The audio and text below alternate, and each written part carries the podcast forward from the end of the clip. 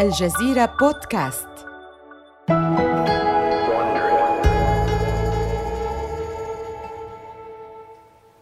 الرابع عشر من يناير عام 2003 في قصر أبيض أعلى تلال مدينة غليندال في مقاطعة لوس أنجلوس بولاية كاليفورنيا الأمريكية حيث تجتمع أكبر جالية للأرمن بالولايات المتحدة. يغلق مارديروس إسكندريان البالغ من العمر 56 عاماً باب غرفة نومه. يغالب الألم وهو يهبط درجات السلم ببطء. إنه مؤسس سلسلة مطاعم المشويات Zankou Chicken التي تملكها أسرته في لوس أنجلوس. يرتدي بدلة من الحرير الأبيض. لم تكن تناسب مقاسه لعقود قبل أن تحوله سنوات صراعه مع مرض السرطان من إمبراطور مطاعم ضخم في منتصف العمر إلى شخص هزيل. ورغم ما قد يبدو عليه من رشاقة إلا أنه غير قادر على الحركة. يمشي إلى المطبخ حيث تجلس زوجته ريتا أمام المنضدة تحتسي فنجاناً من شاي التوت.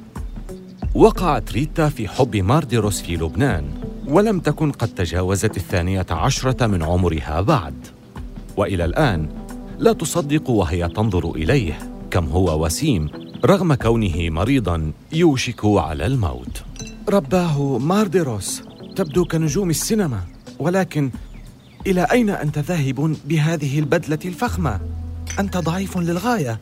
لم تخرج من المنزل بمفردك منذ أشهر. يعبث مارديروس بأساور قميصه وهو يتجنب النظر في عيني زوجته. إنه يعرف أنها قادرة دوما على قراءة أفكاره. لا تقلقي بشأني. أشعر أنني أفضل كثيرا اليوم. سأذهب للقاء جارو بالمطعم. لم أره منذ فترة طويلة.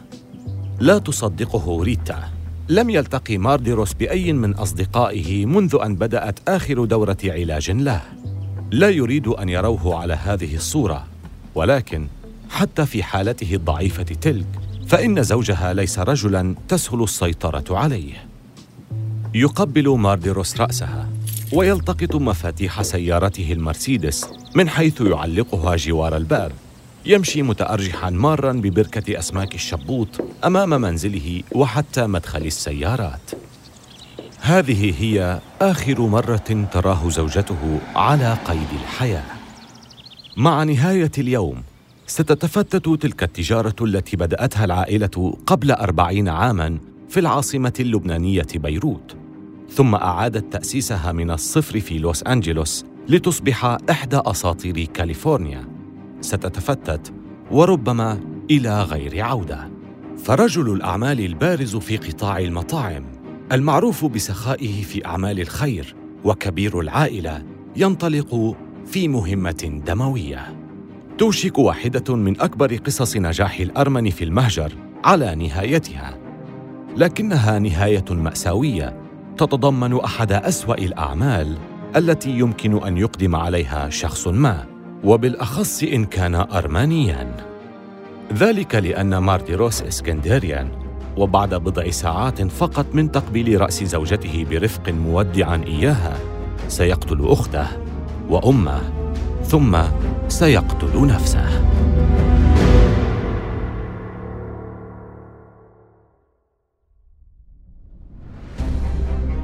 من الجزيرة بودكاست بالتعاون مع وونري.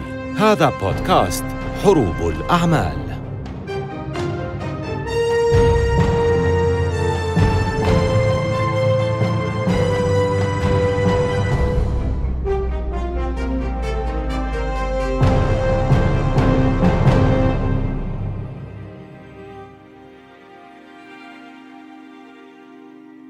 ربما لا يخلو تاريخ أي إمبراطورية من مأساة بين أفراد العائلة الواحدة فيها إلا أنه من النادر أن يشهد مشروع قانوني تأسس على شيء بريء مثل ساندويتشات شاورما الدجاج. ذلك النوع من العنف الذي مرت به ثلاثة أجيال من هذه الأسرة التي فرت من الحرب في قارتين ليشهدوا تجارتهم تنتهي بهذه النهاية الدامية. هذه هي الحلقة الأولى من سلسلة جريمة في مطعم زانكو خارج بيروت. لنفهم ما حدث في هذا اليوم عام 2003 في مدينة غلينديل بكاليفورنيا، علينا أن نسافر بعيدا جدا عبر القارات ونعود بالزمن إلى الماضي إنه عام 1962 أمام متجر صغير في بيروت كان يوما صيفيا حارا في الحي الأرمني ببيروت. يقع المتجر الصغير في شارع فرعي ترابي بين مخبز وإسكافي. إنه متجر ضيق له واجهة زجاجية وفوقها مظلة زرقاء مكتوب عليها مطعم زانكو بخط عربي أبيض. تتوقف سيارة كاديلاك فارهة. يخرج سائقها مسرعا نحو المتجر. يحيي امرأة مكتنزة ترتدي مريالتها تنظف كومة من فصوص الثوم فوق منضدة قرب النافذة الأمامية. مرحبا. لقد جاء قريبي وأسرته لزيارتي وكل ما يتحدثون عنه هو الدجاج وكريمة الثوم التي تصنعونها. ترفع مارغريت إسكندريان عينيها. تبتسم سريعا وتعود لتحضير الثوم. إنها تقضي ساعات في اليوم تخفق كريمة الثوم. التي يأتيها الزبائن من كل مكان في بيروت. لا تجذب وصفات مارغريت جيرانهم الأرمن وحدهم بل تقصدها كافة الطوائف اللبنانية من سكان هذه المدينة التي تعرف بباريس الشرق الأوسط. يتجه سمير الزبون إلى أفران الشي التي تشغل واجهة المتجر بأكمله تقريبا. ليست هناك أي طاولات أو كراسي أو ماكينة حساب. يقلب صاحب المتجر فارتكاس زوج مارغريت الدجاج الذهبي على الأسياخ ثم يرحب مبتسما بزبونه الدائم. سمير مرحبا بك. كم تحتاج؟ ثلاثة. وضع لنا المزيد من كريمه الثوم من فضلك. قريبي يأكلها بالملعقة. خلال دقائق يكون الدجاج جاهزا في حقيبة ورقية. يناول الرجل ثمنه لفارتكس الذي يضعه في جيبه المنتفخ بالأوراق النقدية. يناور سمير بسيارته الأمريكية الضخمة في مدخل الزقاق الضيق قبل أن يتوقف أمام منزله. هذه هي زيارته الثانية هذا الأسبوع لمطعم زانكو وقد نسي لعجلته أن يتفقد طلبه الذي نسي فارتكس أن يضع فيه المزيد من كريمة الثوم. يحدث هذا عادة حين يكون فارتكس مخمورا وكثيرا ما يكون كذلك. أما حين يصحو عقله فإنه يكون شخصا ذكيا وكريما. في الواقع لقد واتته فكرة المطعم خلال واحدة من محاولاته الطويلة للتوقف عن الشراب. كان يزور أحد أصدقائه في أرمينيا وذهب ليتمشى على ضفاف نهر زانكو. على ضفة النهر. كانت إحدى الأسر تشوي الدجاج على حطب مشتعل. دفعت رائحة اللحم المشوي وضحكات الأطفال فارتكس إلى الابتسام. في تلك اللحظة قرر افتتاح مطعم للدجاج المشوي في مدينته بيروت. حيث استقر مع والديه بعد فرارهما من الحرب عام 1915 كان هذا قبل أن يدمن الخمر. أما الآن فقد يغيبه الشراب لعدة أيام أحياناً. ولولا مهارة مارغريت الرائعة في الطهي وقدرتها على العمل بشكل جنوني لخمس عشرة ساعة متواصلة في اليوم لأغلق مطعم زانكو أبوابه في أسابيعه الأولى. لكنه لا يزال مستمرا بفضلها قادرا على توفير مصدر رزق لهما مع أبنائهما الثلاثة ووالدة مارغريت التي فرت معهما. لقد كان تأسيس عمل في تلك السنوات صعبا للغاية وكان حب فارتكس للفودكا الارمانيه يجعل الأمر أكثر صعوبة. وعندما يتاح للأسرة بعض الوقت لتجتمع على وجبة معا كانت والدة مارغريت تستغل الفرصة عادة لتحكي لهم قصصا عن هجرتهم القسرية وهم يقطعون الصحراء السورية وما عانوه من جوع ومشقة. وكل الأهوال التي شهدتها عام 1915 أثناء هروبها إلى لبنان. وتذكر دائما أسرتها بقولها إياكم والنسيان. لا تحتاج عائلة إسكندريان لهذه التذكرة. في الواقع ستعود هذه القصص لتلاحقهم لأجيال تالية. إنه مساء معتدل من شهر إبريل في بيروت عام 1968 يستند رجل على ماسورة مدخنة فوق سطح مبنى من ثلاثة طوابق. اسمه مارديروس. شاب يبلغ من العمر 27 عاماً. هو ابن مارغريت وفارتكس مؤسسي مطعم زانكو أكثر المطاعم شهرة في بيروت الآن. يتدلى شعره الأسود فوق عينيه الداكنتين كثيفة الرموش. يكتب في مفكرة صغيرة. يقطع مارديروس الورقة من المفكرة. يلفها على شكل أنبوب ويضعها بحرص داخل زجاجة فارغة من عطره المفضل. يتقدم نحو الحافة الشرقية للمبنى. على الجهة الأخرى تقف فتاة نحيلة تبلغ من العمر تسعة عشر عاماً على سطح المبنى المقابل. يلف ماردروس زجاجة العطر بفوطة مطبخ ثم يضعها في كيس قماشي صغير. ريتا ينادي اسمها الذي يحب نطقه كثيرا. مستعدة؟ تومئ برأسها. يتخذ وضعية تشبه لاعب بيسبول يهم بإرسال الكرة. كأنه يستعرض مشهدا متقنا أمام الفتاة. كما يحب دائما أن يفعل. يقذف الكيس الثقيل عبر الزقاق ليستقر على السطح المقابل على بعد أمتار قليلة منها فتلتقطه سريعا وتفتش عن الزجاجة بشغف. تخرج ريتا ملقطا من جيب تنورتها. تستخرج به الورقة الملفوفة في الزجاجة. ليست هذه المرة الأولى التي يتبادلان فيها الرسائل بهذه الطريقة. تشم عطر مارديروس. الذي يفوح من الورقه الرجل الذي ينهاها والداها عن مقابلته. ليس فقط لأنه أكبر منها بسبع سنوات ويصر على إزعاجهم بصوت محرك سيارته الصاخب كل حين. وليس فقط لأنه شاب مستهتر وأنه الابن الوحيد المدلل ووريث أكثر المشاريع العائلية شهرة في المجتمع الأرمني.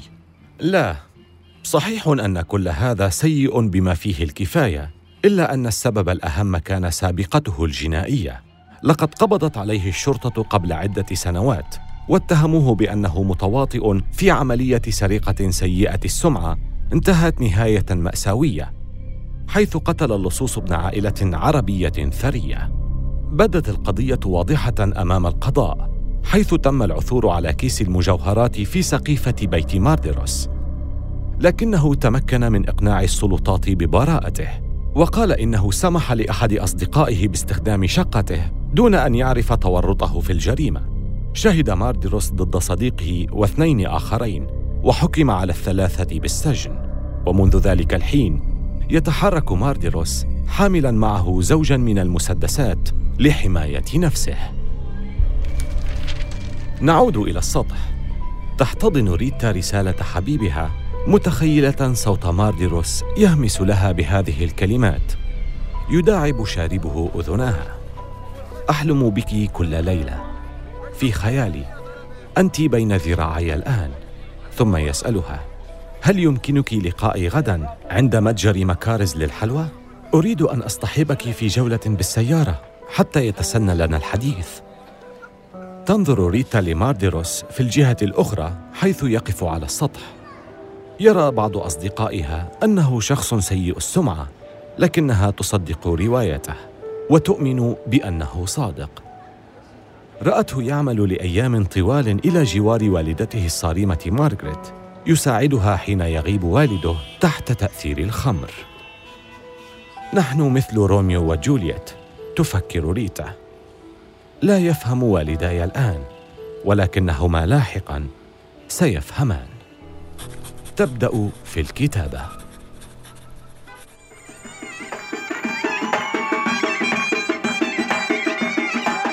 بعد سنوات من القلق والمعارضة من العائلتين يتزوج الحبيبان أخيرا.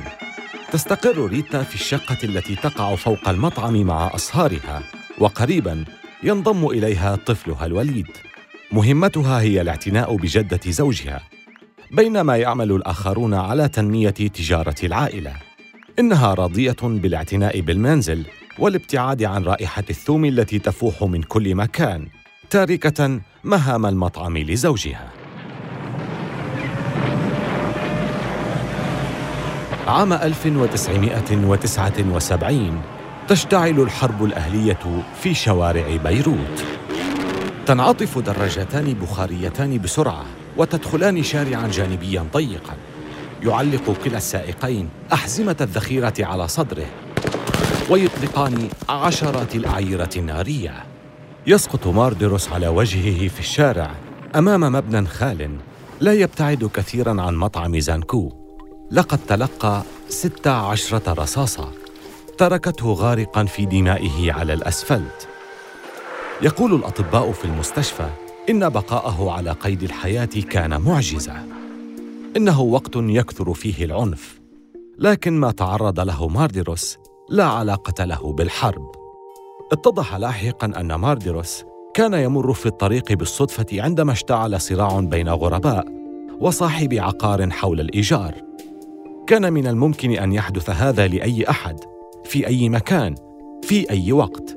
لكن يبدو أن الحظ العاثر يتبع مارديروس. أينما ذهب. بعد عدة سنوات ستعاني ريتا وهي تغالب حزنها كي تفهم ما الذي دفع زوجها ليهدم عالمهما. ستسأل نفسها إن كان هذا هو قدرها وإن كان كذلك فهل كان مقدرا لها أن تصبح رئيسة لإمبراطورية تجارية في الولايات المتحدة البلد الذي لجأت إليه على الرغم من أنها لم يسبق لها العمل في مطاعم العائلة من قبل. لا ليس قبل أن يرتكب زوجها فعلا يصعب وصفه ويقتل نفسه لكنه قبل ذلك أقدم على ما هو أسوأ.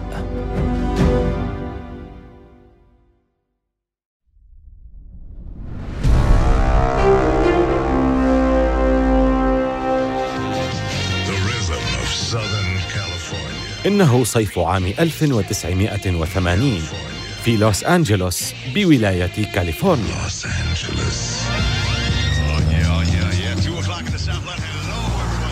بعد مرور عام من الحادث الذي وقع مصادفة في بيروت لا يزال مارديروس يتعافى. تؤلمه جراحه حين يتحرك بشكل مفاجئ. لكن في هذه اللحظة فإن الأمور تبدو جيدة خلف عجلة قيادة سيارة كاديلاك Coupe de Ville البيضاء المستأجرة.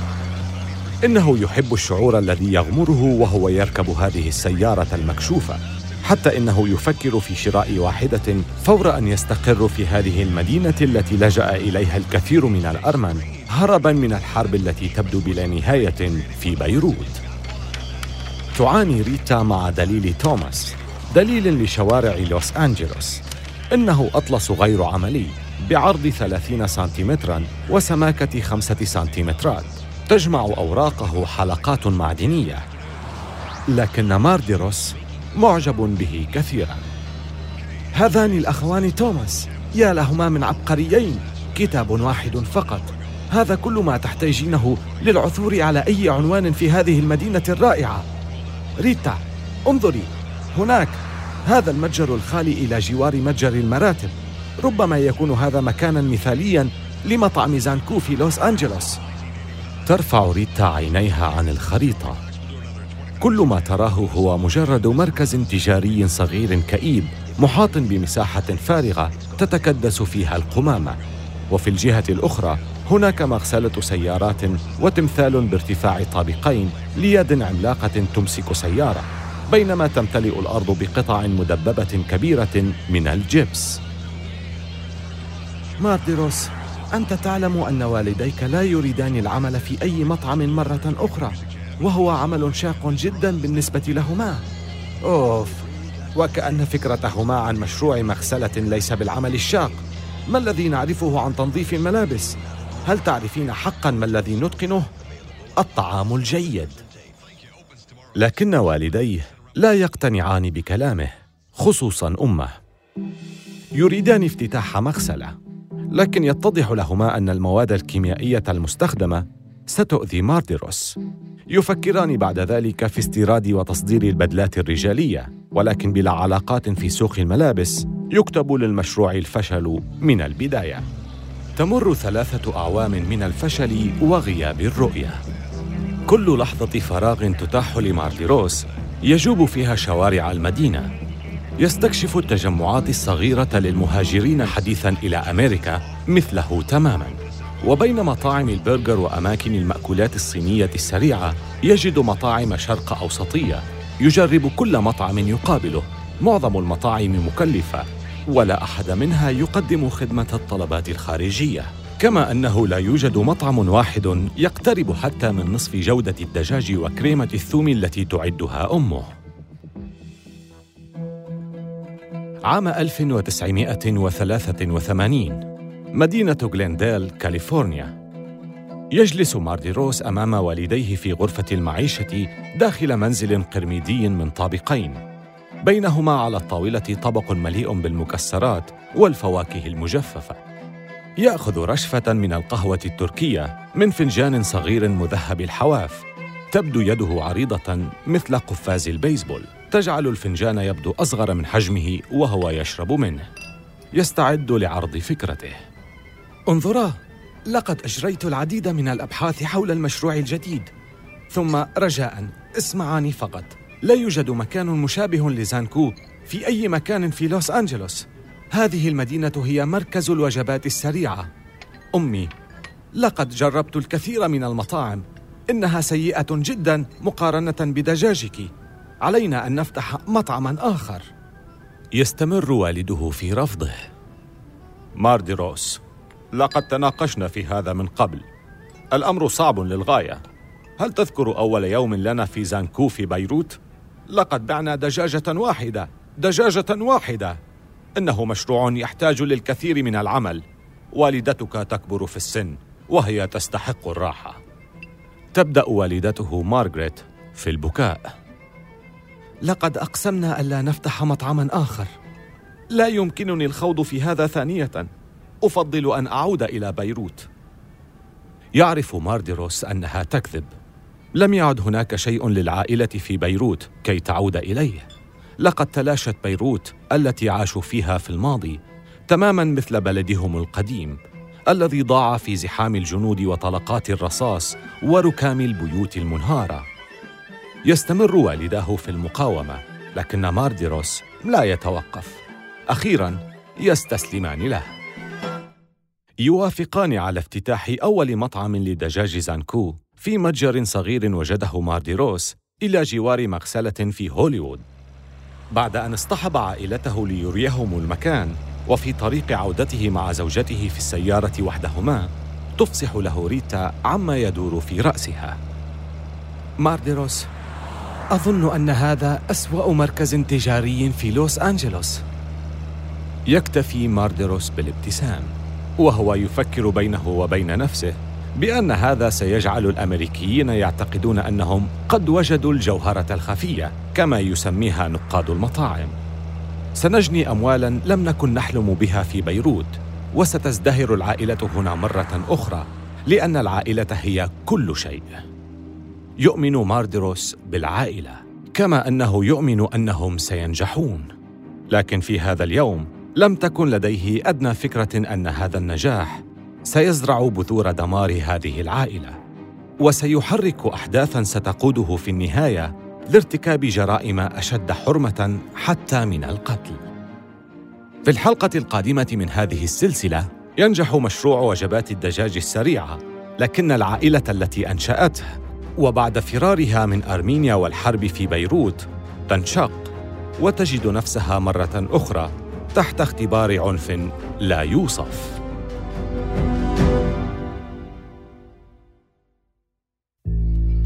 آمل أن تكونوا قد استمتعتم بهذه الحلقة من حروب الأعمال. استمعوا إلى حلقاتنا عبر ابل بودكاست وجوجل بودكاست وشاركوها مع أصدقائكم. ولا تنسوا زيارة موقعينا على الإنترنت podcast.aljazeera.net و wandry.com وملاحظة سريعة حول المحادثات التي سردناها. لا يمكننا أن نعرف بالضبط ما قيل ولكن هذا الحوار مبني على أفضل الأبحاث التي قمنا بها. هذه السلسلة من حروب الأعمال قدمها في نسخة اللغة الإنجليزية ديفيد براون. كتبت هذه الحلقة باربرا بوغيف. واعتمدت هذه السلسلة بشكل رئيسي على تقارير مارك آراكس والتي نشرت لأول مرة في مجلة لوس أنجلوس وبعد ذلك في كتابه West of the West محررة النسخة الإنجليزية وكبيرة المنتجين هي كارين لوي. وجيني لوور منتجة. وقامت شركة بي إيريا ساوند بالهندسة الصوتية والمنتج المنفذ هو مارشيل لوي. أخرج السلسلة هرنان لوبيز لصالح شبكة واندري